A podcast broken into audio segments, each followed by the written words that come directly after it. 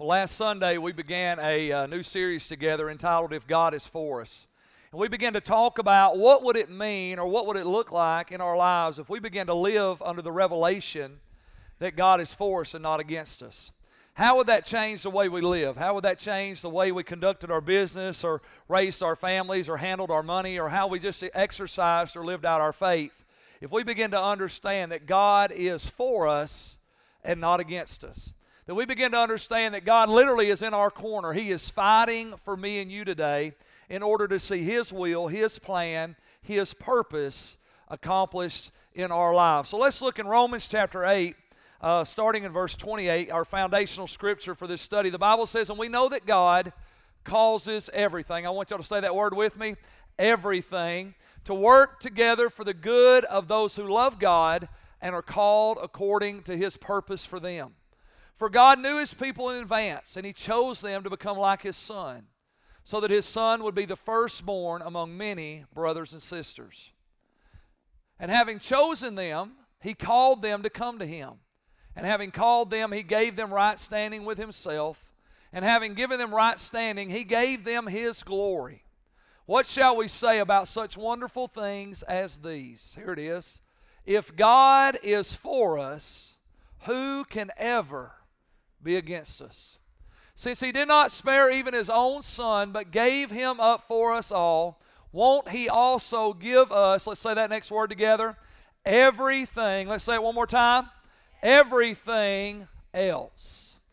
So won't he also give us everything else? Let's look at our first point on your outline. Just a quick revisit of what we talked about last week. We said, according to Romans 8, the Bible says that God has chose us, God has called us, God has made us, and God has gave us everything that we need to live a victorious life through the death, burial, and resurrection of His Son Jesus. God is for us and not against us. He is fighting for you. One of my favorite scriptures in the Old Testament is a scripture that says God is a warrior. It literally says God is a man of war. Isn't it amazing to think about the fact that God is warring for you?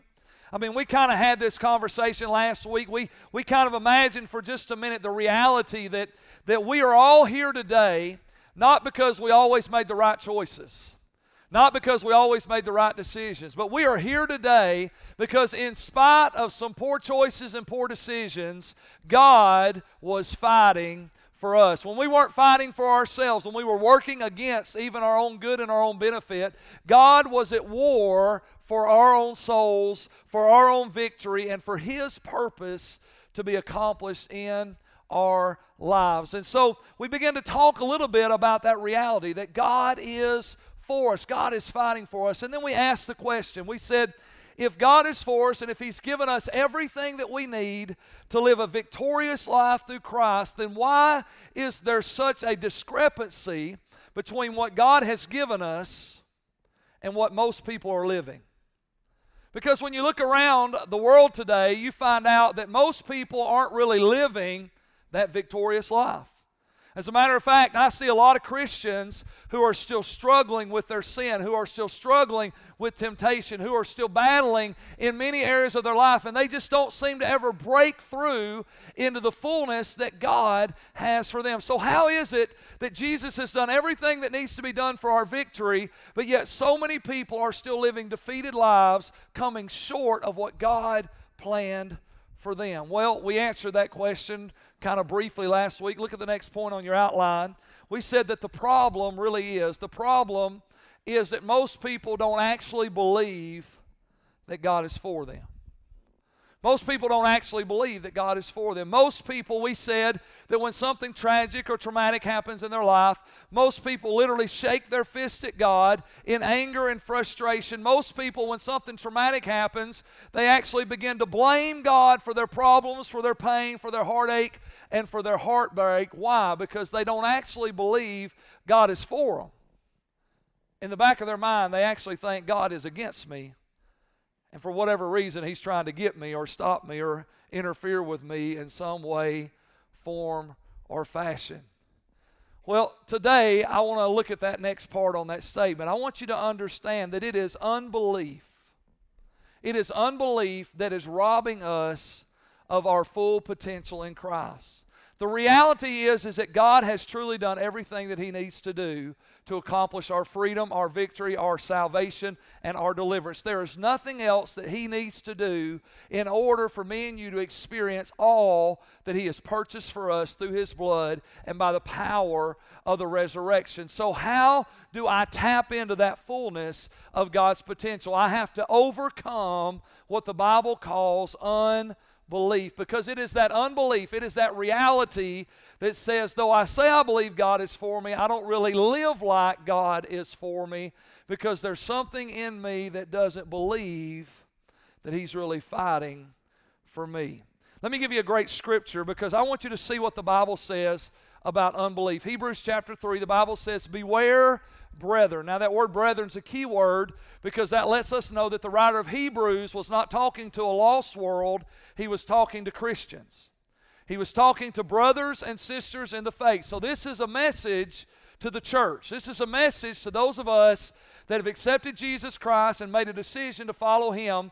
And so he says, Beware, brethren, lest there be in any of you an evil heart of unbelief. Now, it's interesting that the Bible calls an unbelieving heart an evil heart. And let me show you why it's an evil heart. Because look what unbelief does. Look what it says Beware lest there be in any of you an evil heart of unbelief in departing from the living God. See, what does unbelief do? Unbelief causes us to depart, step back, step away from God. Not just from God, but from God's plan, from God's purpose, from God's will for my life. See, when there is unbelief in my heart, unbelief actually causes me to look for alternate alternatives or alternate options to my problem. Now, I don't know if you guys have ever done this, but uh, I have schemed a few plans in my mind. What do I mean by that? Well, if you've ever been in financial problem or struggle, anybody ever been in financial problem?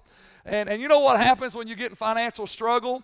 your mind begins to scheme a plan right? And you start scheming these plans. You start trying to figure out, well, I can do this, and I can do that, and I can go here, I can do that. And all of a sudden, we start scheming in our minds. But it's not just limited to our finances, right? Have, if, if you've ever had uh, problems in relationships, problem in your family, problem with your children, when, when, when, the, when all the world seems to fall apart, we tend to begin to scheme ideas and options and opportunities in our mind of how are we going to fix the problem, how are we going to resolve the issue, how are we going to accomplish the task that needs to be accomplished. Because in reality, the reason we're scheming a plan in our mind is because we don't think God's really at work. God, you're not working here, or else you're not working fast enough for my liking. So I'm going to devise a plan. Proverbs chapter 3 tells us not to, to, uh, to trust the Lord with all of our heart and to lean not on our own understanding. But how many times do we get in the midst of life and we begin to scheme a plan because God's not working fast enough or at least in the way that we think He ought to be working? And so we decide that we're going to choose an alternative path in order to accomplish, here's the problem, in order to accomplish our purpose. When in reality, that is unbelief. Unbelief causes you to depart from God's path and choose your own. Let's read the next verse because it even goes a little bit deeper. It says, Dear, be careful then, dear brothers and sisters.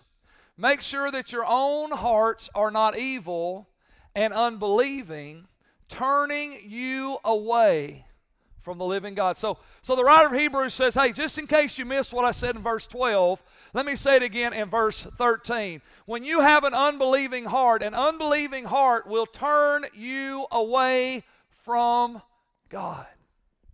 It'll turn you away from His path. It'll turn you away from His plan. It'll turn you away from His direction.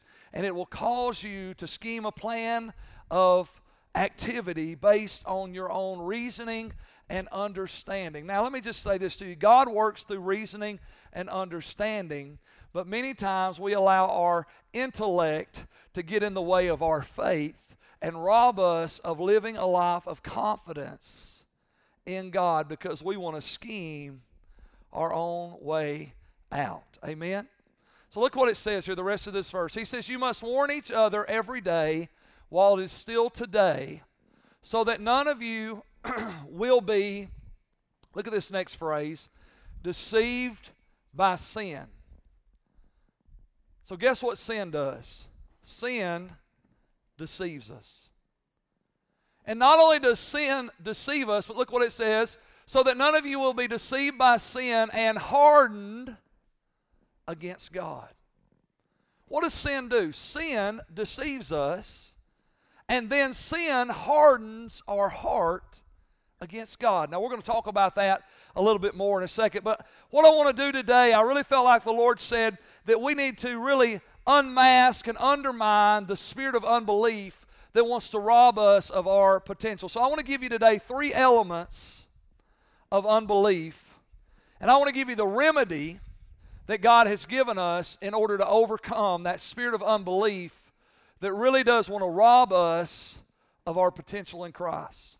When you look the word unbelief up in the Greek, there are three main definitions that are given for the word unbelief, and we're going to look at those three things today. The first one on our next screen is simply this unbelief is simply a lack of faith. That's the first definition in the Greek of what unbelief is. Unbelief is a lack of faith. And I want you to understand that a lack of faith is the result of a lack of intimacy with God. So here's the problem it's hard to have confidence in somebody that you don't really know. Now, think about that for a minute. It's hard to have confidence in somebody that you don't really know. Now, we all know people, right? We all have people in our lives that if they called you up today when you got out of church and they said, Hey, I was just going to let you know that I'm going to do this and I'm going to do this and I'm going to do this, you're going to hang up the phone. And there are some people, if they call you and tell you they're going to do something, you hang up the phone and in your mind you immediately think, Well, I'm not going to bank on it. well, we'll just wait and see if it really does happen because there are people in our lives that we know that we can't trust. right? But then there are other people, right? I want you to think about it for a minute. There are other people in your life that if they call you up and they say, "Hey, I just want to let you know that tomorrow I'm going to do this and this and this, and I got that took care for t- took care of for you. You don't even have to worry about it." There are people in your life that because of your relationship with them and because of the character of their life, when you get off the phone with them, you don't even think about it anymore because you know they're going to do what they said they would do. Right? We all got people like that. People that you trust with your life, people that you would trust with your family, people that you would trust with your children. Why? Because you have a relationship with them, and out of a life of intimacy with them, you have begun to discover the character of their heart. Let me just say that God is falsely accused on a regular basis. There are so many false accusations made against God. Well, God is unfair, and God is unjust, and God is this, and God is that, and God is this. And the reason that those statements are made is because people are making assumptions about a God that they actually don't know. I heard a story of two preachers, a true story. Uh, one guy was a young evangelist, and he was doing a revival in a town, and he said he was with the pastor, and they were driving through their town or the town where that pastor was and he said they went by a church and man the parking lot was packed at that church and there were people everywhere and, and he said the evangelist he said i asked the pastor he said man what's going on with that church? Man it looks like god's really doing something. Man look at all those people in the parking lot. Don't even look like they got anywhere to park. And that pastor said oh well you don't want to go there. He said what do you mean i don't want to go? He said oh you don't want to go there. He said they're not really a godly church. And he said, Really? He said, Yeah. He said, Well, have you ever been? He said, Oh, no. I would never go there. Isn't that how people do God? They don't really know Him, but they make a lot of accusations about Him. They've never really been in His house, they've never really sat at His feet, they've never really walked with Him and talked with Him and fellowship with Him. But when things happen, they want to blame him for all the tragedy, the trial, and accuse him of all the things that are totally untrue about God. And so the reality is this if you want to cultivate a spirit of faith and you want to grow in your faith and you want to overcome that spirit of unbelief that is simply just a lack of faith, you've got to cultivate a relationship with God. Now, Hosea chapter 4, verse 6, I want you to see this. Hosea 4 6, God's speaking to the children of Israel, and He says, My people are being destroyed because they don't know me. Now, when He says they don't know me, He didn't really mean they didn't know Him because they knew who God was. Right? They knew who God. They'd been serving God. They'd been worshiping in his temple. They'd been telling the stories of their heritage, of how God led the children of Israel out of Egyptian bondage and how he rained manna out of heaven. These were people that knew God, but they really didn't know God. It's kind of like when you were in elementary school, you remember writing those little notes. You, you like that little girl or that little boy, depending on who you are. You'd say, uh, I, I, I, like, I, I like you. Do, do you like me? And then you'd say, do you like me like me? Y'all remember that? Oh, I know you like me, but do you like me like me? See, there, there are a lot of Christians. Christians, they're saved, they're going to heaven, and they know God in the sense that they know He's a Savior that will rescue them from hell, but they don't know God. They've never really cultivated a relationship with Him. They're glad they're saved and they're glad they're not going to hell and they're really glad they're going to heaven. And they know that God is God, but they don't know Him. They know Him, but they don't know Him. And, and the writer of Hosea, Hosea, uh, as he's speaking on the inspiration of the Holy Spirit, he addresses two elements of intimacy that the children of Israel were lacking on. Look what he says. He says, Since you priests refuse to know me, I refuse to recognize you as my priest. So he's addressing the priests. I mean, these are guys that are handling the holy things of God. They're offering sacrifices to the Lord. But yet the Bible says, even though they know God, they refuse to know Him. See, their knowledge of God was intellectual and not experimental. And by experimental, it's, it's, it's, it's the word used in Genesis where the Bible says, And Adam knew Eve, and she conceived and bore a son. How many know that was more than intellectual knowledge? He didn't just know about Eve, he knew Eve. they got intimate. And out of intimacy, something was birthed into the world. There are a lot of Christians that are not experiencing the super, supernatural power of reproduction because they're not knowing God there's a lack of intimacy. God told the priest, He said, You know me, but you really refuse to know me. You refuse to walk in fellowship with me. You refuse to have a daily conversation with me. I want to encourage you in this. You ought, you ought to be intimate with God. You ought to spend time with God every day. You ought to talk to God. You ought to worship God. You ought to, you ought to, you ought to fellowship with God. You ought to have a relationship with God that is just as real, if not more real, than anything you have with the people in your family. Now, here's the key to a relationship the key to a relationship is communication. And communication is not communication unless both people are speaking. Many Christians pray to God, and by that I simply mean they tell God all their problems, but they don't actually talk to God because there's never any communion. We need to talk to God. We need to know Him. See, the one of the ways we overcome unbelief or that lack of faith is to simply cultivate a life of intimacy. Because the more you know Him, the easier it is to believe Him. Let's look at 2 Timothy chapter 1. Paul said, For this reason I also suffer these things. Nevertheless, I am not ashamed. Now look what he says. For I know in whom I have believed, and I am persuaded that he is able to keep what I have committed to him until that day. Paul said, I know in whom I, am, I have believed. I know in whom I have believed. He said, I know the God that I believed in. And this is what he says I know in whom I have believed, and I am persuaded that he is able to keep what I've committed to him. Here's the reality the more you know him, the easier it is to have faith in him to do what he said he would do. Many of us lack faith because we lack intimacy. And the more disconnected you are from a person, the more the easier it is to begin to question the motives of that person's heart. Somebody that you talk with and in, are in relationship every day, you don't question the motive of their heart very often because you know them. People you see once a week at church, or maybe you see every other week at, at a sporting event, those people, when something happens that's a little bit weird or squirrely in your relationship, you're right, and you're like, man, I don't know what's going on here. If you don't really know them, you'll actually begin to question the motive of their heart. Do they really care about me? Are they really working for our good? Does this relationship even matter to them?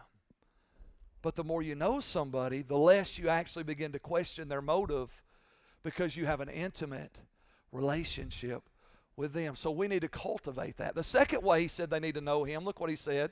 Uh, if we go back to Hosea chapter 4, verse 6, he says, since you have since you priests have refused to know me, I refuse to recognize you as my priest, and since you have forgotten the law of your God, I will forget to bless your children. How do we know God? We know God through relationship, and we know God through His Word.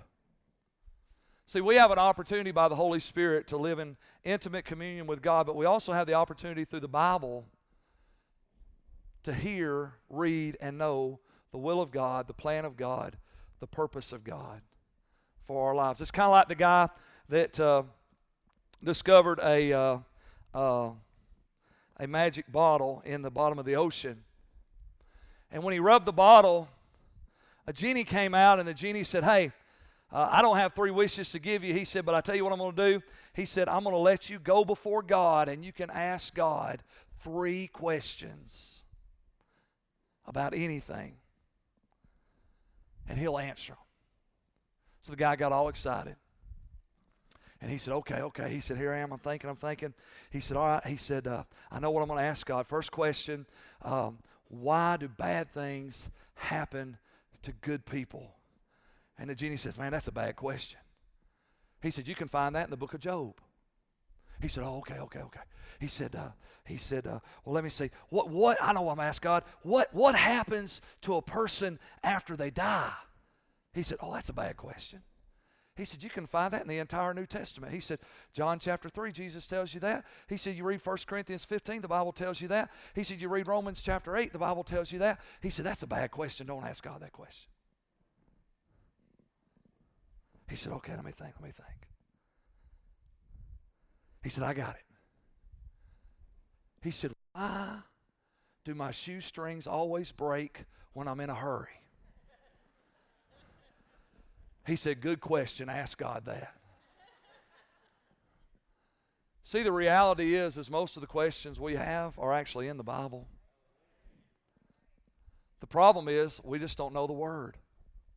And because we don't know the Word of God, we don't know the God of the Word. I'm going to say that one more time. Because we don't know the Word of God, we don't know the God of the Word. And many times we are lacking faith in a place of unbelief simply because we haven't taken the time to know the Word and know God. Amen? Amen. Let me give you the second element of unbelief it's a wavering of faith a wavering of faith. And a wavering of faith is a result of disappointments and setbacks. Let me ask you a question. How many of you ever have ever experienced a disappointment or a setback in life? Anybody? All right. Three of you. Anybody else? Okay, wonderful. I, I told second service that I was going to have to go out and preach on the street corner because nobody I was talking to knew what I was talking about. So if you've ever experienced a disappointment or a setback, you understand they happen, right? They happen pretty regular in life. And the reality is simply this the world's remedy for disappointment is this. Have you ever, have you ever had somebody tell you this? Well, the way you don't get disappointed is just don't get your hope up. Just don't get your hopes up. See, if you never get your hope up, you'll never be disappointed. That's what the world says. Never get your hope up, and if you never get your hope up, you'll never be disappointed. But the only thing wrong with that philosophy is that the Bible says in Hebrews chapter 1, chapter 11 verse 1 that faith is the substance of things hoped for. So if you never get your hope up, then you never exercise your faith. And if you never exercise your faith, then you're never going to see God show up and show out in your life because faith is the catalyst through which God works in your life. Amen? And so God wants us to get our hopes up. God wants us to, to live in a place of expectancy where we are walking by faith. But we've all experienced, and I'm, I'm raise both hands, a wavering of faith. I want to give you a great story. It's out of the Gospel of Mark. And I, I want you to see yourself as I saw myself in this scripture. Mark chapter 9, it's the story of a man who had a son who was demon possessed. And he brought his son to Jesus' disciples, and they couldn't cast the demon out. And so now, in desperation, he's bringing his son to Jesus in hopes that Jesus is going to heal his son and set him free from this demonic spirit. And the Bible says this So they brought the boy, but when the evil spirit saw Jesus, it threw the child into a violent convulsion, and he fell to the ground, wreathing and foaming at the mouth. Now, let me just give you a little free piece of information this morning, a little free revelation, okay? This scripture is awesome because it gives us an insight in, into what happens when we begin to bring people to Jesus. See, how many of you ever had somebody that you love that didn't know the Lord and you started praying for them? You ever pray for somebody that doesn't know God? How many of you ever started praying for somebody and the more you pray for them, it seemed like the worse they got? Well, let me tell you why that is.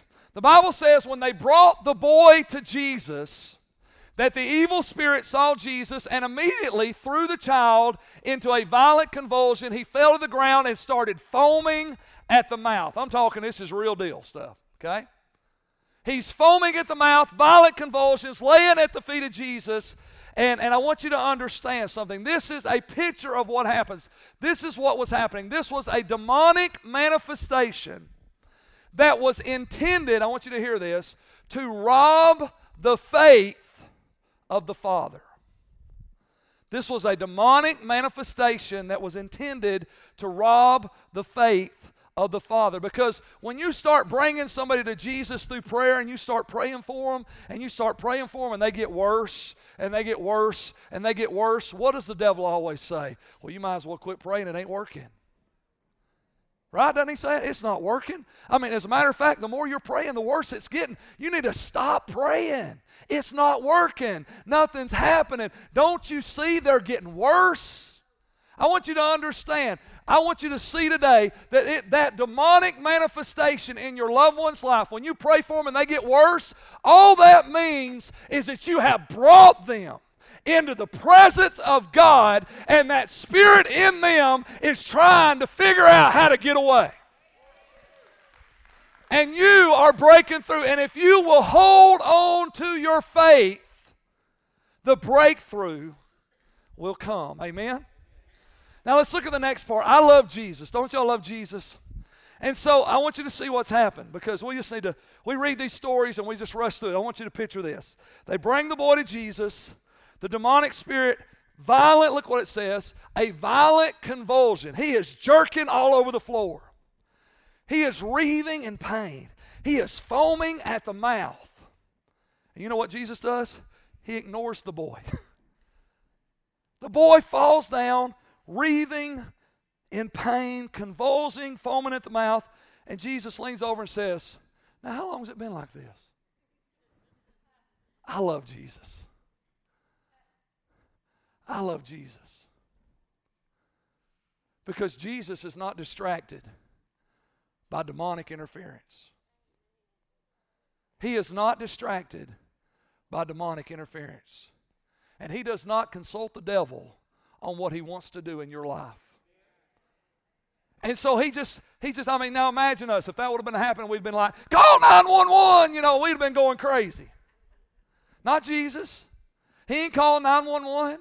He ain't saying nobody get him a rag. No, he's just saying, now tell me, how long has this been going on? And the guy says, look at the father. He said, since he was a little boy. Now look at the next verse. The Spirit often throws him into the fire, into the water, trying to kill him. Now, I want you to see this because remember what I said that that demonic manifestation was an attack against his faith. So he believed that Jesus could heal him because he brought his son to his disciples. When the disciples couldn't heal him, he still had faith and he brought his son to Jesus because they couldn't do it, but I believe you can do it. But I want you to see what happened. He says, often it throws him into the fire, into the water, trying to kill him. Have mercy on us and help us if you can. Something happened. He went from being in a place of faith that says, I believe Jesus can heal my son, to now wavering in his faith, saying, God, if you can, help us. Please do something. Now, I can relate. Because there have been times and seasons in my life. I mean, think about it. how many times have you brought something to God? And then on the journey to Him, you realize how bad it really was. And when you started coming to Jesus, you had complete faith He could fix it. But when you got to Jesus, you had already remembered how difficult the problem was. And now you come to God and you say, Lord, if you can, help me. If you can, save me. If you can, heal me. And all of a sudden, we begin to waver in our faith. James chapter 1, we're not going to read it, but the Bible tells us in James chapter 1 that a double minded man is unstable in all of his ways. And if a man asks anything of God, he has to ask in faith without wavering, or else he will receive nothing from God. Faith is the catalyst through which God works in our lives. The devil knows that if through demonic manifestations and through reminding us of how difficult our problems really are, if he can get us to waver in our faith, he can rob us of the potential of seeing God move supernaturally in our lives. Now, again, I love Jesus. Look at the next part. Let's go back to that verse if we can. The end of Mark. Go ahead to the next verse. There it is. Won't back up one more. No, you, you were good. I'm just slow. Go ahead. Have mercy on us and help us if you can. Now, I love Jesus. Here it is. Look what he says. What do you mean if I can? What do you mean if I can? What do you mean if I can?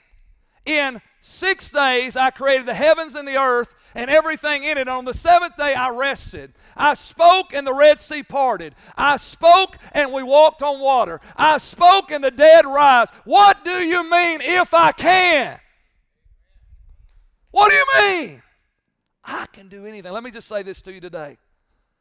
Your answered prayer is never determined by God's ability. The answer to your prayer is never determined by God's ability.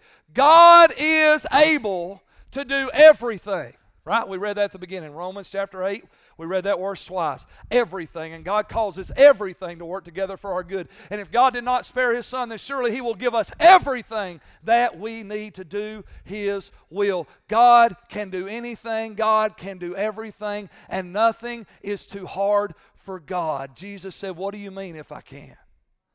I can do anything. The problem is never God's ability. Here it is. Look at it, the rest of the verse. And anything is possible if a person believes. Look at the next verse. I love this. It brings us home. The father instantly cried out, I do believe, but help me overcome my unbelief. So, how do I overcome a wavering faith? Look with me in Romans chapter 4. Go that scripture in Romans if we can. Romans chapter 4, verse 18. It's a story about Abraham. And the Bible says, even when there was no reason for hope, Abraham kept hoping, believing that he would become the father of many nations, for God had said to him, That's how many descendants you will have. And Abraham's faith did not weaken, even though, even though at about a hundred years of age, he figured his body was as good as dead, and so was Sarah's womb. So Abraham never wavered in believing God's promise. In fact, his faith grew stronger, and in this he brought glory to God. He was fully convinced that God is able to do whatever he promises. How do I overcome a wavering faith? I have to make a decision of my will. I have to decide that God's promise is greater than my problem that God's promise is greater than my problem. Look at that last verse. He was fully convinced that God is able to do whatever He promises. That first verse says, when there was no reason for hope, He hoped. King James says, He hoped against hope. Why? Because He believed that God's promise was greater than His problem. How do we overcome a wavering faith? We have to come to a place of faith where we believe God's promise is greater than our problem. His promise to restore your family is greater than your children's desire to destroy their lives. It's greater than the power of addiction.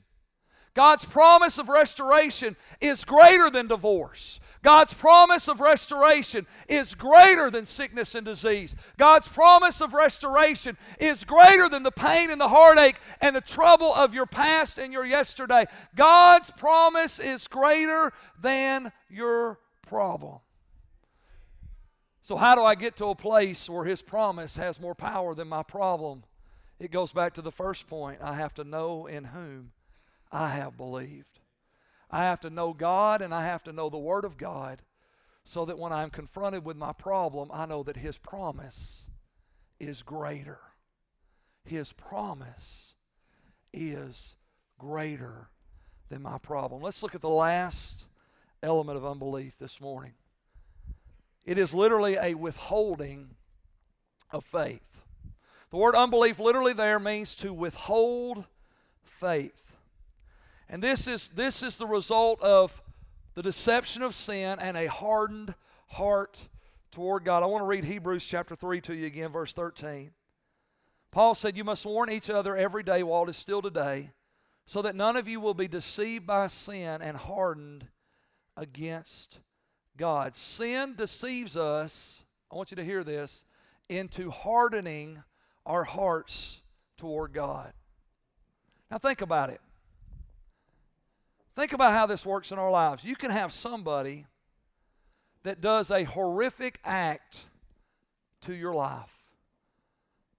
I mean, there can be somebody that will do something horrific in your life.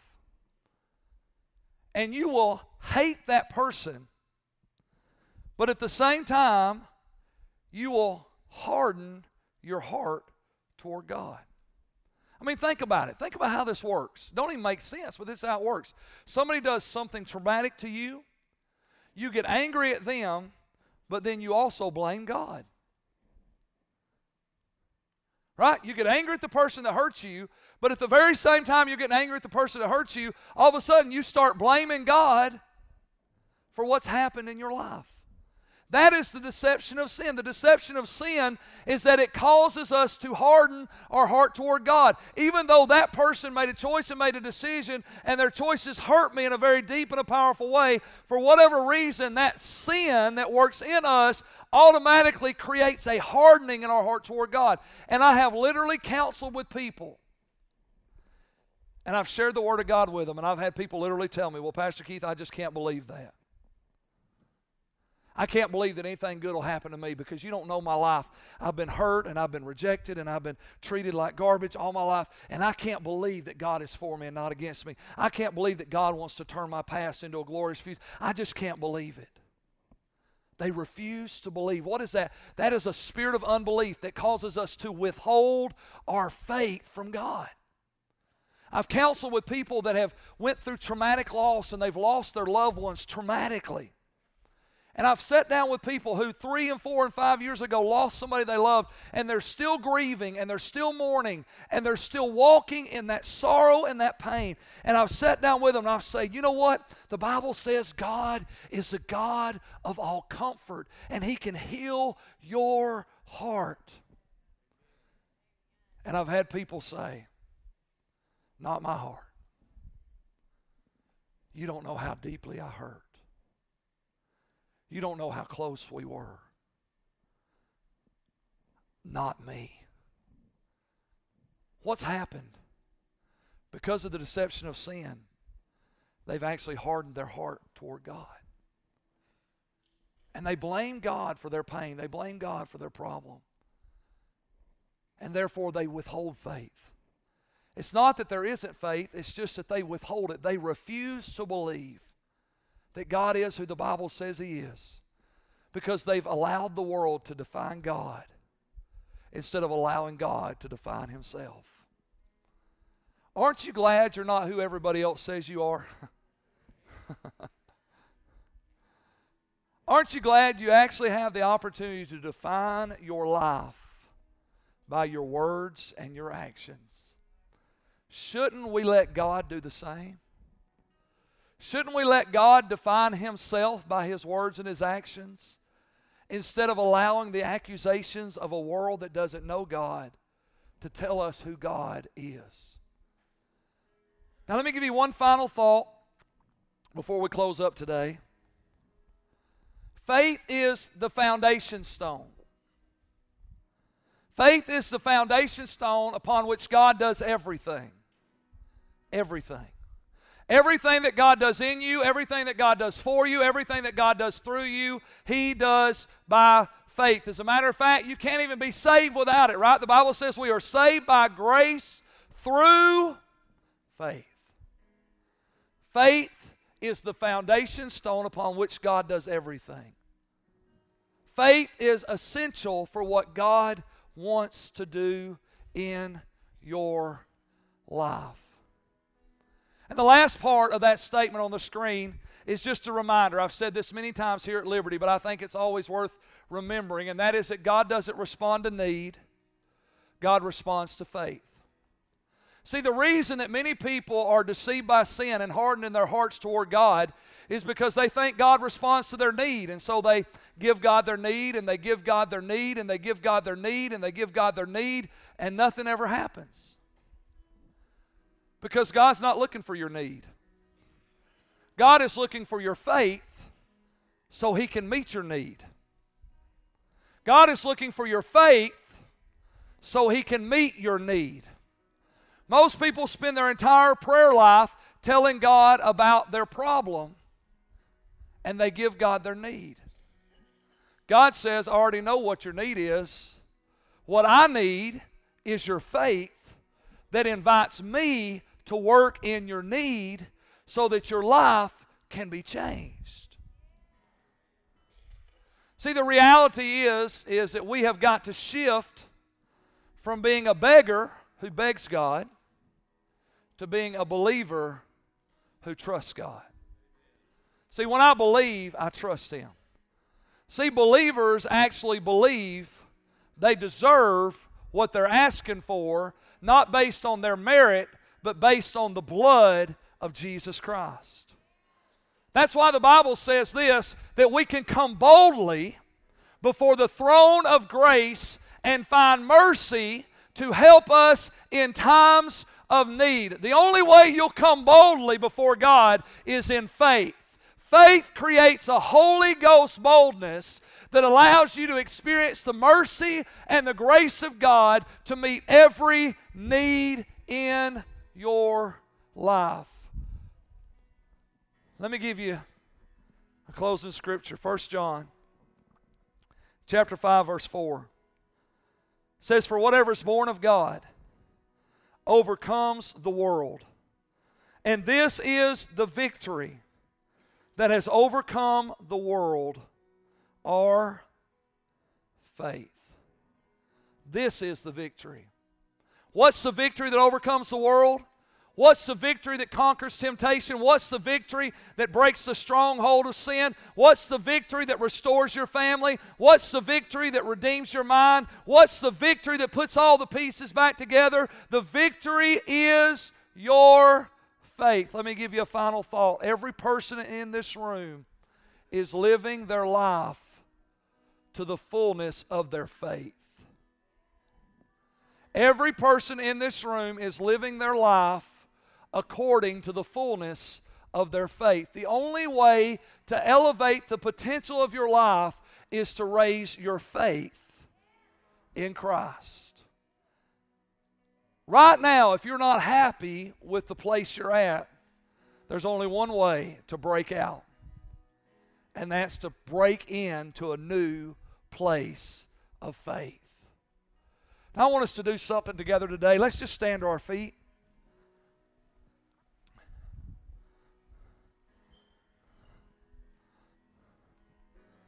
I want to ask you today what are you believing God for? Not what are you begging for, what are you believing for? What is your faith in? Where, where is your faith and where is your expectation? What, not what are you begging God to do, but what are you really with faith believing God to do in your life today because God is ready to respond to your faith. God is ready to respond to your faith. And what we need in our nation and our world is we need a faith lift. We need to lift our faith to a whole new place where we begin to believe God for everything that He has already purchased for us through His Son. I want you to do this if you would. Let's just lift our hands to heaven. And I want to lead us in just a corporate prayer together today. Let's just say this out loud together. Dear Heavenly Father, in the name of Jesus, I renounce the spirit of unbelief. And I thank you today for a spirit of faith to fill my heart and my mind. I commit my life to know you, to know your word, and to stand on your promises. I thank you today that your promise is greater than my problem. And I lift my faith to a place of intimacy with you where I will live and grow and become the person you've called me to be. In the name of Jesus, amen and amen. Let's give the Lord a hand clap of praise today.